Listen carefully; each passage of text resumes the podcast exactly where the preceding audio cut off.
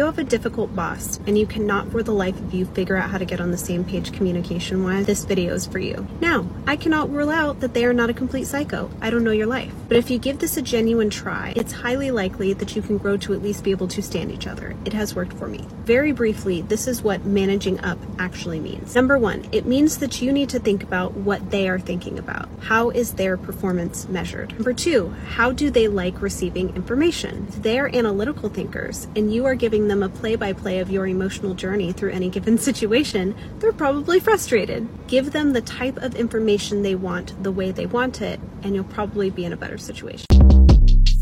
Short Cast Club